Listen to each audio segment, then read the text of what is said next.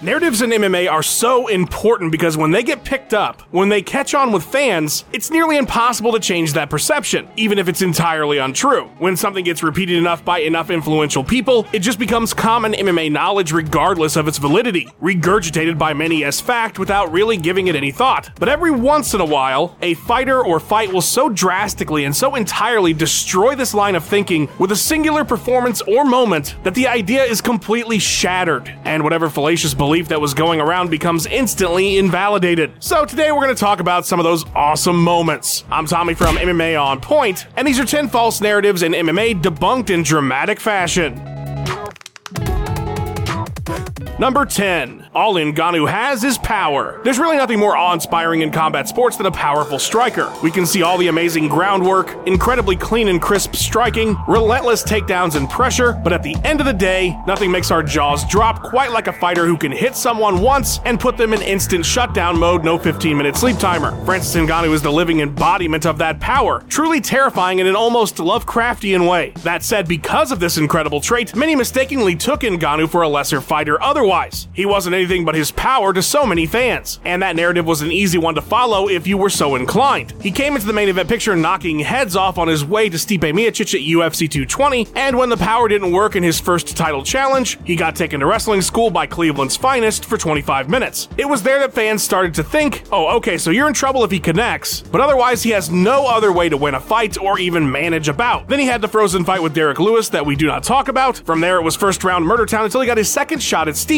And so many assumed that Francis was still that one trick power pony. But a very methodical and strategically minded Ngannou waited for the right moments and put the champion out. Then he really dispelled the narrative when he beat former teammate Cyril Gane, who was considered by most going in far more competent all around. Francis grappled the shit out of him to a decision. Uh oh, Happy's learned to putt, and Ngannou shattered the idea that he was just power and nothing more. Number 9. GSP doesn't have it anymore. It's hard to tell at times if Dana White is some kind of genius who knows knows how to pull every fighter's strings, or if he just says whatever the fuck comes to mind in the moment about a particular topic and hopes for the best. In August of 2016, Georges St. Pierre, who famously bounced after his final welterweight title defense at UFC 167 in late 2013, announced that he would be entering the USADA testing pool because he was going to come back to the sport after a three year layoff. Oh my god, he's back again, brothers, sisters, everybody sing. Dana White, he wasn't buying it. During an interview on SportsCenter that's been scrubbed from the internet in its entirety, DFW let it be known that he was pretty skeptical, saying GSP's been saying he's going to come back for a couple years now. And listen, he hasn't fought in three, going on four years, I think. I just don't think GSP has that desire and that drive in him anymore. I honestly don't believe it. Back to my original point on this entry was this some sort of Dana White Jedi mind trick attempt at motivating GSP, or was he really just sick of it at that point and didn't believe the words coming out of St. Pierre's mouth? Whatever the case, White's statement was proven super duper wrong in dramatic fashion when GSP returned at UFC 217 over a year later, up a weight class to defeat Michael Bisping, win another world title, and then bounce again because of a nasty bout of colitis. But point proven, the drive and desire were still there. Number 8. Fans don't like smaller fighters. When Demetrious Johnson went on his historic and record breaking run as flyweight champion starting in 2012 all the way through to 2018, the narrative was almost always the same from fans commenting on Mighty Mouse's popularity or rather lack thereof. They would say, well, sure, he's very talented, we won't deny that, but at the end of the day, fans just don't like smaller fighters. They don't have the knockout power. They can't entertain us like the other divisions with finishes. It's just a bunch of really fast, small guys who are very technically sound having boring fights that we don't care about. Bring on the big old bulldozer boys who are going to knock each other into next week. Something like that. And while DJ didn't connect with the larger MMA audience, there are certainly plenty of other factors that played into that that have nothing to do with this idea that small guys are no fun. And it's simply not true. Sure, 125 was in dire straits for a while, but if fans don't like the smaller fighters, explain Henry Cejudo's presence in the sport. TJ Dillashaw, once beloved, then hated. Mostly hated now, but he's got some fans back. He was a big deal though, and fans loved his fights with Cody. Fans loved Cody's fights with Cruz. Bantamweight absolutely counts as small guys, by the way. So does featherweight, but we'll leave Conor out of this. Sugar Sean O'Malley, massively popular with the kids on TikTok these days. The smaller weight classes have been thriving as of late, with some of the best and biggest drama in the sport playing out at 125 and 135 pounds. The most dramatic example being the incredible trilogy between Brandon Moreno and Deiveson Figueiredo And you know why? Because it's fucking awesome, just like those smaller weight classes. Number 7. The UFC always has the best fighters. How many times has Dana White or the fans or everybody in general said that the UFC has the greatest fighters period in the world? Sure, there are other great promotions out there, but not only will they never ever even come close to surpassing the popularity of the UFC, their talent just isn't up to the challenge when it comes to the best of the best from the Ultimate Fighting Championship. Except all those times that that's been proven completely wrong. Like when Dana sent Chuck Liddell to Pride to show the world that the best 205ers were stateside with Zuffa, only for the Iceman to get iced by Rampage at Pride Final Conflict 2003. Page would eventually come to the UFC himself and take Chuck's light heavyweight belt. Oh, how about that time Benson Henderson left the UFC and went to Bellator, only to lose his debut title fight against Andrey Koreshkov, and then his next title challenge against Michael Chandler. Speaking of Iron Mike, remember when he came to the UFC from Bellator and murder death killed Dan Hooker? Or when Mighty Mouse and Eddie Alvarez headed over to one? DJ lost in his first flyweight title challenge, and Eddie got TKO'd in his debut with the promotion. Sure, the UFC by and large does have the best fighters in the world, there's no question there. But many a time now, in dramatic fashion, a fighter from that realm has exited into another promotion where everyone assumed they would thrive and got some cold hard reality that there are killers everywhere and they're coming for you. Number 6. WMMA just isn't exciting. We've been hearing it since Ronda Rousey blew up the scene in 2013 and women's divisions started filling out in the UFC. These fights are boring, they can't finish. There's no interesting competition. There's no stars besides Ronda. Matt Brown infamously said if we're gonna have to watch women fight, can't they at least be topless? Hey man, that's not cool.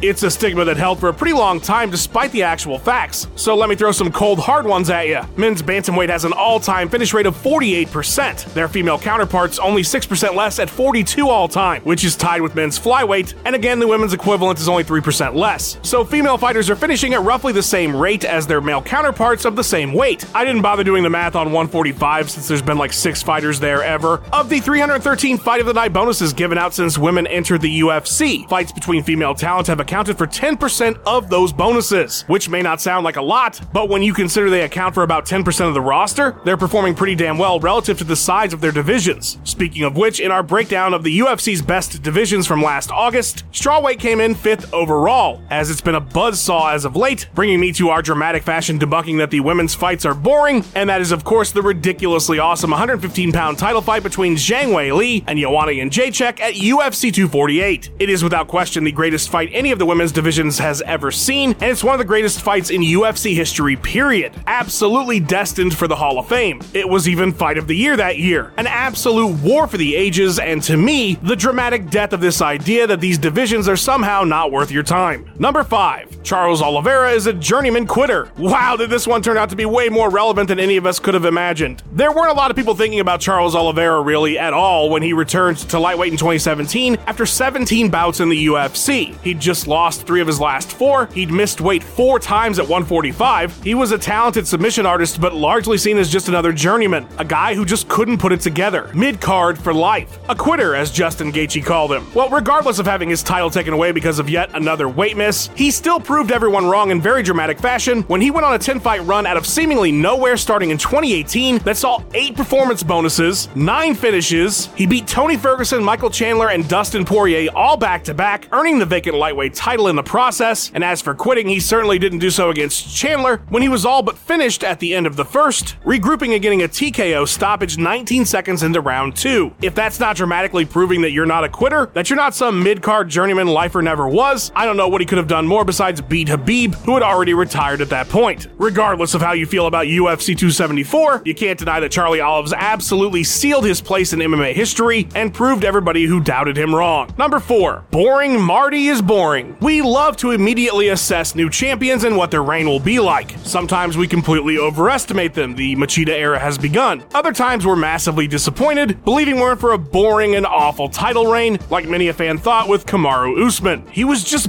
boring. All he did was grapple. We were in for years of him just leaning on people, a boring nothing title reign that would bore us all to sleep with boring fights clinched up against the cage, foot stomps, and pillow hands. And to be fair to the fans that felt that way, Usman's first first 10 UFC fights saw 8 decisions, including his lackluster title victory over Tyron Woodley, where he absolutely dominated, but got booed mercilessly for all the grappling, and Marc Goddard famously warned him after a stand up Listen to me, Kamaru, it's a fight. It also didn't help that right behind Usman was three of the sport's biggest and most prolific trash talkers Ben Askren, Colby Covington, and Jorge Masvidal, constantly feeding the narrative that the new champ was not one of the cool kids. He was boring. He was a crotch sniffer. He was fake newsman. All that stuff. Then Usman had an all time classic with Covington. Five rounds of just straight up throwing from the hip. He broke the dude's jaw. His next win was back to what people expected against Masvidal, but then he TKO'd Gilbert Burns after taking his best shot, and in the rematch with Jorge, absolutely blasted Gamebred into the dark world, followed by another banger with Covington. The guy's been one of the most exciting champions in the sport at current, with the most interesting rivalries, and he's delivered over and over now. He's not just a boring wrestler, he's got those hands, he's willing to throw down. The narrative is largely dead now, but that's because he squashed it so damn hard after winning that title. Number 3. The stats tell the tale of the fight. If you follow this channel for any amount of time now, you know that I love me some numbers and I love me some stats. I can't get enough of them. If I could just stare at spreadsheets all day and input data about which fighters were victorious after dancing during their walkouts, I would absolutely do that. But as much as I love the numbers, they're always open to interpretation. They're not absolute. They're not the end all be all, as much as many of us would like that to be the case. One of the stats the UFC loves to show when a fight goes the distance is the total strikes landed, as if that accumulation factors into the individual judging of each round. What good is the total if you don't know what was thrown and landed round to round? And even that doesn't always tell the tale. The most incredible example ever just recently happened when Rob Font took on Marlon Vera at the UFC's 100th ESPN show, in a fight that only saw a single takedown and two attempts, both by Font, as well as less than three minutes of control time total. You would think that these striking totals would absolutely tell the tale. Rob outstruck Vera in all five rounds, 273 to 167 total. In fact, Font set six different all-time UFC bantamweight records in that fight. Strikes landed and thrown, significant strikes landed and thrown, distance strikes landed, and significant head strikes. Six separate all-time records. And when the cards came up, he rightly lost. Why? Because those shots weren't doing what Vera's were, namely three knockdowns, a near finish or two, and a face turned into ground beef. So remember kids, sometimes the numbers do lie. Number 2. The Covington Masvidal beef is fake. Oh, sweet, sweet validation. Oh, yeah, this whole entry is just gonna be me gloating about the fact that I was right and you were wrong. If you disagreed with me, that is. I'm just kidding, but seriously, I was right. In the lead up to UFC 272, we did a video about whether or not the beef between Colby Covington and Jorge Masvidal was real. Now, this wasn't the concept we were speculating on out of thin air. There was a lot of discussion in the MMA community around that time questioning its validity. After all, the two were thick as thieves for a long time as training partners and besties at American Top Team. And then Dan Lambert, the owner, he loves him a good wrestling angle. It all felt somewhat plausible that it could be fake, but when you took a deep dive as we did for the video, it became pretty apparent that this thing had gone beyond any kind of pretend troubles and was a deep, genuine conflict. That, of course, didn't stop plenty from commenting after the video that, oh, you guys are such suckers, they're clearly faking it, wow, I can't believe you really fell for that, what a bunch of marks. Then 272 came and went, with a whole bunch of not appearing to squash a damn thing, but then, in the most dramatic fashion possible, Masvidal would allegedly assault Covington a few weeks after the fight in Miami, chipping a tooth, breaking a watch that's value is in question, and according to Colby, causing brain damage. Masvidal was charged with battery, among other things. This is an ongoing legal matter, but one thing is for sure they're really playing the long con here. I mean, getting arrested for your fake beef, that's commitment. I'm such a mark for thinking it was real. I'm such a sheep, you know? Alright, I'm done being a jerk. Number one, Anderson Silva's weakness. I love this one because I was one of those people who thought this and I got my ass sat down by the spider. So it's 2009, and Anderson Silva has had back to back title defenses that just sucked. They sucked. He performed well enough, he got the wins, but his victories over Patrick Cote and Thales Leites were just lackluster. And by this time, he's nine fights into the UFC, he's had that belt for over three years, and he's got that unbeatable aura. So naturally, all those contrarian fans, myself included, started thinking, man, if somebody could just take the fight to Silva, I mean, really pressure him, he would crumble.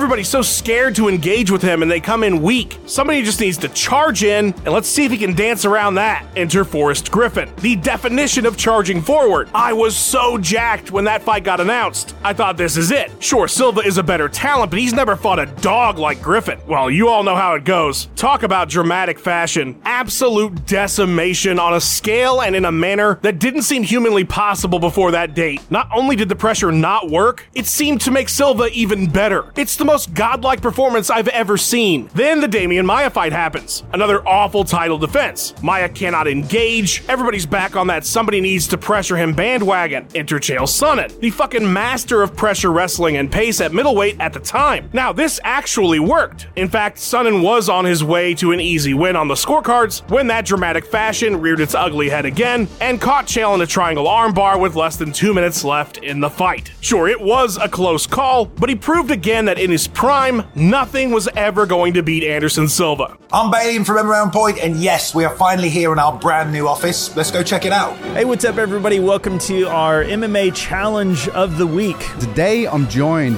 by the greatest referee in the world, Mr. Marc Goddard. Would I would punch him straight in the back of the fucking head.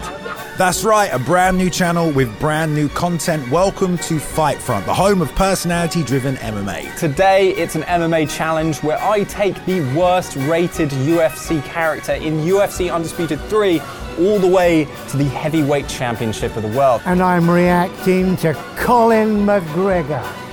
Make sure you scroll on down and hit subscribe because you do not want to miss all the new content coming your way on this brand new channel. And hey, it's me, Tommy Toehold, and I'm rolling around on a damn monitor. Huge shout out to Max Randall for editing this video together. Follow him on Twitter at Max underscore Randall. A big, big thank you to Ben Rosette, who provided that sweet tune you heard in the intro. Check out his music by clicking the link in the description and go give him a follow on his Instagram and Twitter page at Ben Rosette.